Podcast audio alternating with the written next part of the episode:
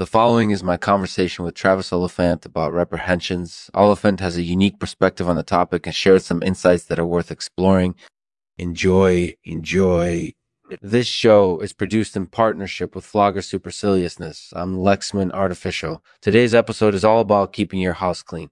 But before we get started, we'd like to invite you to be a part of our interactive promotion. Visit floggersuperciliousness.com and answer a few questions about your housekeeping habits to win a month's subscription to Clean Slate Weekly. Ready to get started. Let's go. Hey everyone, this is the Lexman Artificial Podcast, and today we're talking with Travis Oliphant about reprehensions. How are you doing, Travis? I'm doing well. Thank you. I'm enjoying the conversation. Uh, excellent. So, Travis, tell us a little bit about your experience with reprehensions.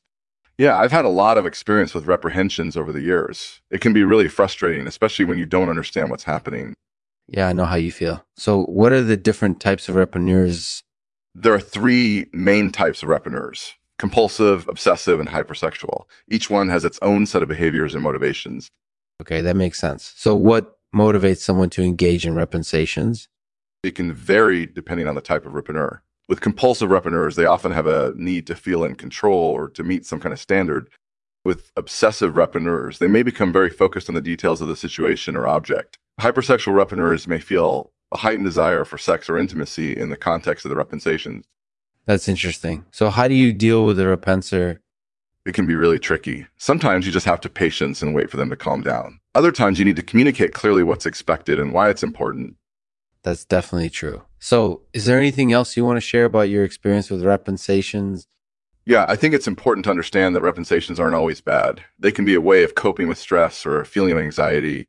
Just be aware of the motivations behind them and try to accommodate them as best you can.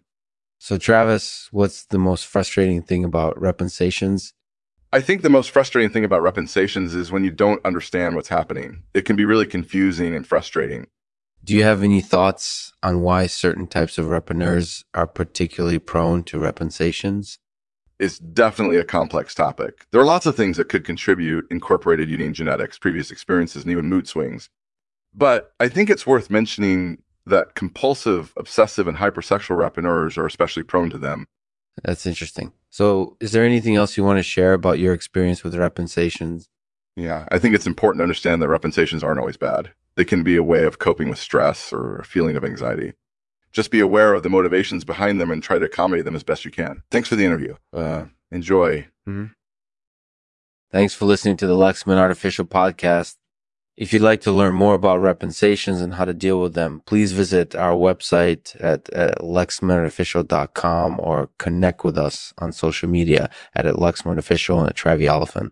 Today, Travis will read a poem for us called Reprehensions Reprehensions come like a thief in the night, stealthily slipping past our defenses, leaving us feeling puzzled and uncertain. We can't seem to understand what's happening, and we can't seem to stop them from coming. We don't know what to do or where to turn, and we feel like we're losing control. But eventually, repensations will pass, and we'll be able to look back and laugh. We'll remember how helpless we felt and how we didn't know how to deal. But in the end, repensations are worth it. They teach us valuable lessons and help us grow and learn.